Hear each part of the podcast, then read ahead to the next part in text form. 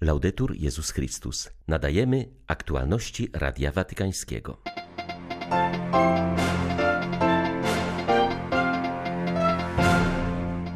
Papież Franciszek przyjął na audiencji uczestników sesji plenarnej Kongregacji dla Kościołów Wschodnich. Podkreślił, że większość tych wspólnot potrzebuje modlitwy o pokój, gdyż żyje na terenach objętych konfliktami.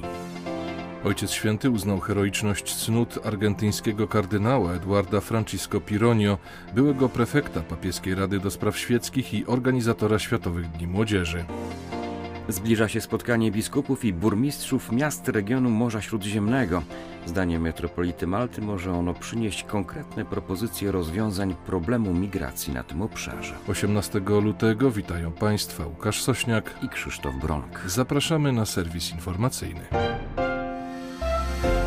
Apele o pokój wciąż pozostają niewysłuchane. Jesteśmy przywiązani do wojen, mówił papież na audiencji dla kongregacji kościołów wschodnich.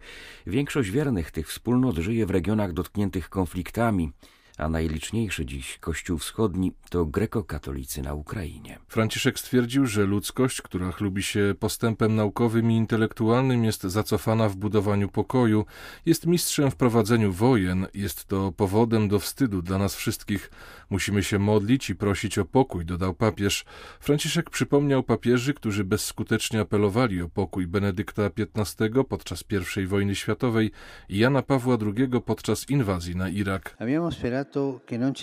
Mieliśmy nadzieję, że w trzecim tysiącleciu nie trzeba będzie powtarzać podobnych słów, a jednak ludzkość wydaje się wciąż błądzić po omacku. Byliśmy świadkami masakr w konfliktach na Bliskim Wschodzie, w Syrii i w Iraku. W etiopskim regionie Tigraj, a na stepach Europy Wschodniej wciąż wieją groźne wiatry, które zapalają ląd i ogień broni, mrożąc serca ubogich i niewinnych, którzy się nie liczą. W międzyczasie trwa dramat w Libanie, pozostawiając wielu ludzi bez chleba. Młodzież i dorośli stracili nadzieję i opuszczają tę ziemię, a są one przecież ojczyzną katolickich kościołów wschodnich. Tam się rozwinęły, zachowując tysiącletnie tradycje, a wielu z nas, członkowie dygasterii, jest ich dziećmi i spadkobiercami. Franciszek zwrócił też uwagę na piękno wschodniej liturgii, zauważył, że bardzo często łączy ona katolickie kościoły wschodnie i kościoły prawosławne czy ortodoksyjne, które posługują się tymi samymi obrzędami. Dlatego papież przestrzegł katolików wschodnich przed eksperymentami liturgicznymi, które mogłyby zaszkodzić jedności wszystkich wyznawców Chrystusa. Podkreślił, że liturgia pozwala nam doświadczyć, jak glina naszego człowieczeństwa jest kształtowana przez Słowo i Ducha Chrystusa zmartwychwstałego. Liturgia pozwala nam doświadczyć nieba na ziemi, co wschód szczególnie lubi powtarzać. Ale piękno wschodnich obrzędów nie jest bynajmniej oazą ucieczki czy zachowawczości. Zgromadzenie liturgiczne uznaje się za takie nie dlatego, że samo się zwołuje, lecz dlatego, że słucha głosu innego, pozostając ukierunkowane na niego i z tego właśnie powodu odczuwa pilną potrzebę wyjścia do swoich braci i sióstr, by głosić im Chrystusa. Nawet te tradycje, które zachowują używanie ikonostasu z królewskimi drzwiami lub zasłoną, które zasłania sanktuarium w niektórych momentach obrzędu, uczą nas, że takie elementy architektoniczne czy rytualne nie przekazują idei oddalenia Boga, ale przeciwnie, uwypuklają tajemnicę uniżenia, w której słowo przybyło i przychodzi na świat. Papież Franciszek zatwierdził dekrety o heroiczności cnót czworga sług bożych, m.in. kardynała Eduarda Francesco Pironio, charyzmatycznego duszpasterza młodych, wykładowcy i organizatora Światowych Dni Młodzieży. Ponadto Ojciec Święty uznał cud za wstawiennictwem włoskiej kapucynki siostry Marii Kostancy Panas, co oznacza, że wkrótce trafi ona na ołtarze. Podobnie jak papież Franciszek, kardynał Pironio pochodził z rodziny włoskich emigrantów, którzy osiedlili się w Argentynie. Przywiązywał ogromną wagę do relacji międzyludzkich, nawiązywania przyjaźni, prowadził życie ubogie, pełne pokory, wziął udział w Soborze Watykańskim II jako jeden z ekspertów. Był prefektem Kongregacji do Spraw Zakonów i Instytutów Świeckich, a od 1984 roku przewodniczącym Papieskiej Rady do Spraw Świeckich. Obok kardynała Pironio papież Franciszek zatwierdził heroiczność cnót trzech zakonnic, włoskiej karmelitanki Bosej, siostry Józefy od Jezusa, siostry siostry Benigny ze Zgromadzenia Sióstr Wspomożycielek Matki Bożej Miłosierdzia oraz siostry Joanny Mendes Romero ze Zgromadzenia Sióstr Robotnic Serca Jezusa telegramie skierowanym do arcybiskupa Santiago de Compostela papież Franciszek zapewnił o swej modlitwie w intencji ofiar katastrofy hiszpańskiego statku rybackiego u wybrzeży Nowej Funlandii. Wyraził współczucie rodzinom zmarłych i zapewnił je o swojej solidarności. Dziś kończy się żałoba narodowa ogłoszona przez rząd hiszpańskiej wspólnoty autonomicznej Galicja, z której pochodzi jednostka. Władze potwierdziły dotychczas śmierć 10 osób, a 11 wciąż uznaje się za zaginione. Udało się uratować jedynie trzech rozbitków. Szanse na odnalezienie kolejnych żywych członków załogi są bliskie zeru z powodu niskiej temperatury wody u wybrzeży Nowej Funlandii. Do tragicznego zdarzenia doszło 15 lutego około godziny 6 czasu hiszpańskiego. Przyczyny zatonięcia statku nie są dotąd znane. Zbliża się spotkanie biskupów i burmistrzów miast regionu Morza Śródziemnego. We Florencji będą oni rozmawiać o współpracy wobec wyzwań tego obszaru, m.in. o migrantach. Musimy prowadzić dialog i pracować, by było między nami więcej zaufania. To przełoży się na większą harmonię i sprawiedliwość, powiedział Radiu Watykańskiemu metropolita Malty arcybiskup Charles Sikluna. Jednym z głównych problemów, który na pewno zostanie poruszony, jest migracja. Migranci od lat próbują pokonać Morze Śródziemne, by dotrzeć do Europy w poszukiwaniu lepszego życia. Malta leży w sercu regionu Morza Śródziemnego. Z tego powodu jest przystanią dla tych, którzy decydują się na morską przeprawę, stwierdza arcybiskup Szikluna, dodając, że oczekuje od spotkania wkładu w promocję pokoju i w tworzenie kanałów migracyjnych, które pozwolą lepiej zadbać o przybyszów.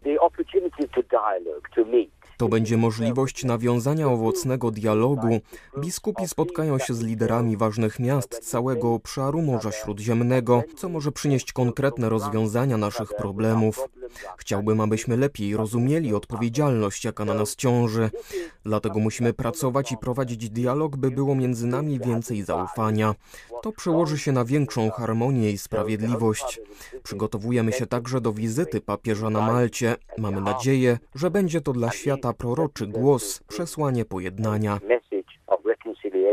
Spotkanie odbędzie się w dniach od 23 do 27 lutego we Florencji. W ostatnim dniu weźmie udział papież Franciszek.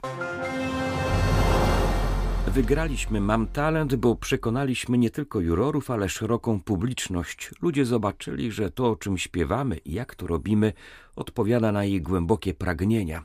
Tak o swojej wielkiej przygodzie z muzyką opowiada wielodzietna rodzina Lefebvre, która przed ponad rokiem zgłosiła się do popularnego telewizyjnego konkursu z repertuarem pieśni sakralnych. Wczoraj śpiewali przed papieżem, biorąc udział w audiencji dla artystów ze Stowarzyszenia Diakonia Piękna. Goszcząc w Radiu Watykańskim, ośmioosobowa rodzina Lefebvre przyznała, że śpiewanie traktuje jako swoistą misję, możliwość dzielenia się tym, w co wierzą.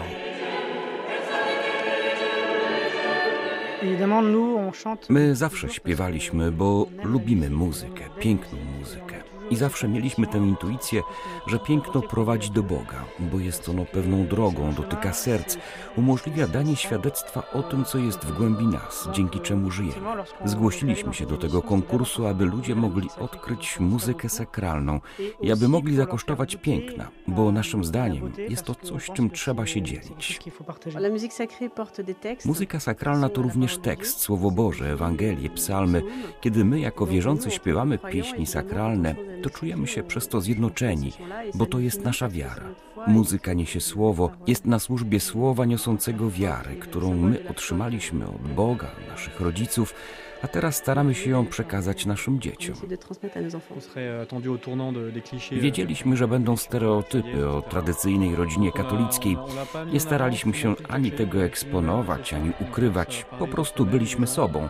Było to jasne samo przez się i ludzie to zaakceptowali. Nie mieliśmy z tego powodu specjalnych problemów, wręcz był to być może nasz atut.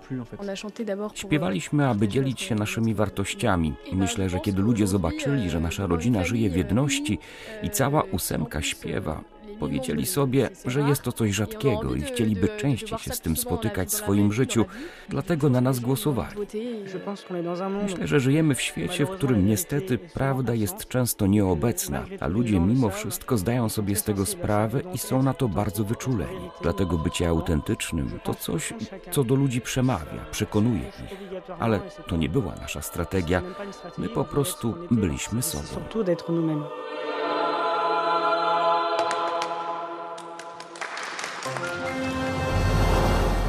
Zainicjowany przez papieża Franciszka proces synodalny bardzo powoli wdrażany jest w życie. Na całym świecie wciąż są diecezje, gdzie nie powołano grup synodalnych i nie rozpoczęto debaty na temat synodalności. Przykładowo w Stanach Zjednoczonych proces ten zainicjowano w nieco ponad połowie diecezji. Siostra Natalii Bequar, która będzie pierwszą kobietą w historii z prawem głosu na synodzie biskupów, podkreśla, że choć proces synodalny bardzo powoli się rozpędza, to jednak ziarna synodalności zaczynają wydawać pierwsze pierwsze owoce. Francuska zakonnica zauważa, że uczymy się spotkania i dialogu oraz wzajemnego słuchania. Zaznacza, że wciąż trudno jest przejść ponad podziałami i bardziej podkreślać, że to, co nas łączy przez chrzest, jest ważniejsze niż wszelkie różnice statusu, wieku, powołania czy ról pełnionych w kościele. Podsekretarz synodu przypomina, że kluczem do owocnej synodalności są pokora i zaufanie. Chrześcijaństwo nie polega na wiedzy, ale na życiu jak Chrystus. Dlatego też Franciszek tak bardzo nalega na słuchanie ubogich i ludzi, którzy znajdują się na peryferiach społecznych, podkreśla siostra Bequart. Wyraża też przekonanie, że z każdym tygodniem proces synodalny będzie przybierał na sile i obejmował kolejne diecezje, ponieważ, jak mówi, ta oddolna konsultacja ma fundamentalne znaczenie dla całej drogi synodalnej.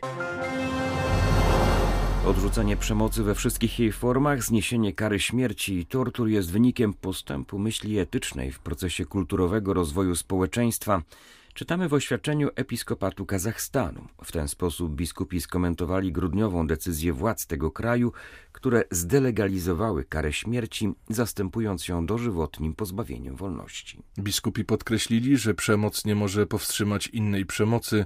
Kara śmierci jest morderstwem, tyle że zalegalizowanym przez prawo. Zaznaczyli także, że nie ma dowodów na to, iż stosowanie kary śmierci przyczynia się do obniżenia poziomu przestępczości. Kara śmierci nie daje też skazanemu szansy na resocjalizację, co jest przecież jednym z najważniejszych zadań systemu penitencjarnego, czytamy w oświadczeniu episkopatu. Kara śmierci była stosowana przez pierwsze 13 lat niepodległości Kazachstanu. Ostatni wyrok wykonano w 2013 roku, kiedy rozstrzelano 12 więźniów. W sumie od 1990 roku w Kazachstanie wykonano 536 wyroków śmierci. Kończąca się olimpiada w Pekinie jest dla polskich sportowców nie tylko terenem rywalizacji, ale i okazją do spojrzenia we własne wnętrze i na swoją relację z Panem Bogiem, uważa ksiądz Edward Pleń, krajowy duszpasterz sportowców, który swoją funkcję pełni już 20 lat. Również w tym roku Salezjanin towarzyszy Polakom podczas zimowych igrzysk. Codziennie odwiedza jedną z trzech oddalonych od siebie wiosek olimpijskich, gdzie celebruje msze, spowiada i rozmawia z zawodnikami. Jest jedynym katolickim księdzem pracującym podczas tegorocznej olimpiady. Z powodu obostrzeń pandemicznych w wioskach olimpijskich nie ma bowiem kaplic ani centrum religijnego. Igrzyska olimpijskie to jak lustro, w którym sportowiec widzi swoją wielkość, ale zarazem małość, swoją siłę i słabość. I dlatego sportowcy przychodzą do duszpasterza, ażeby porozmawiać z nim, usłyszeć jakieś podpowiedzi, rady, ale również korzystają z sakramentu pokuty. Były to aktualności Radia Watykańskiego. Laudetur Jezus Chrystus.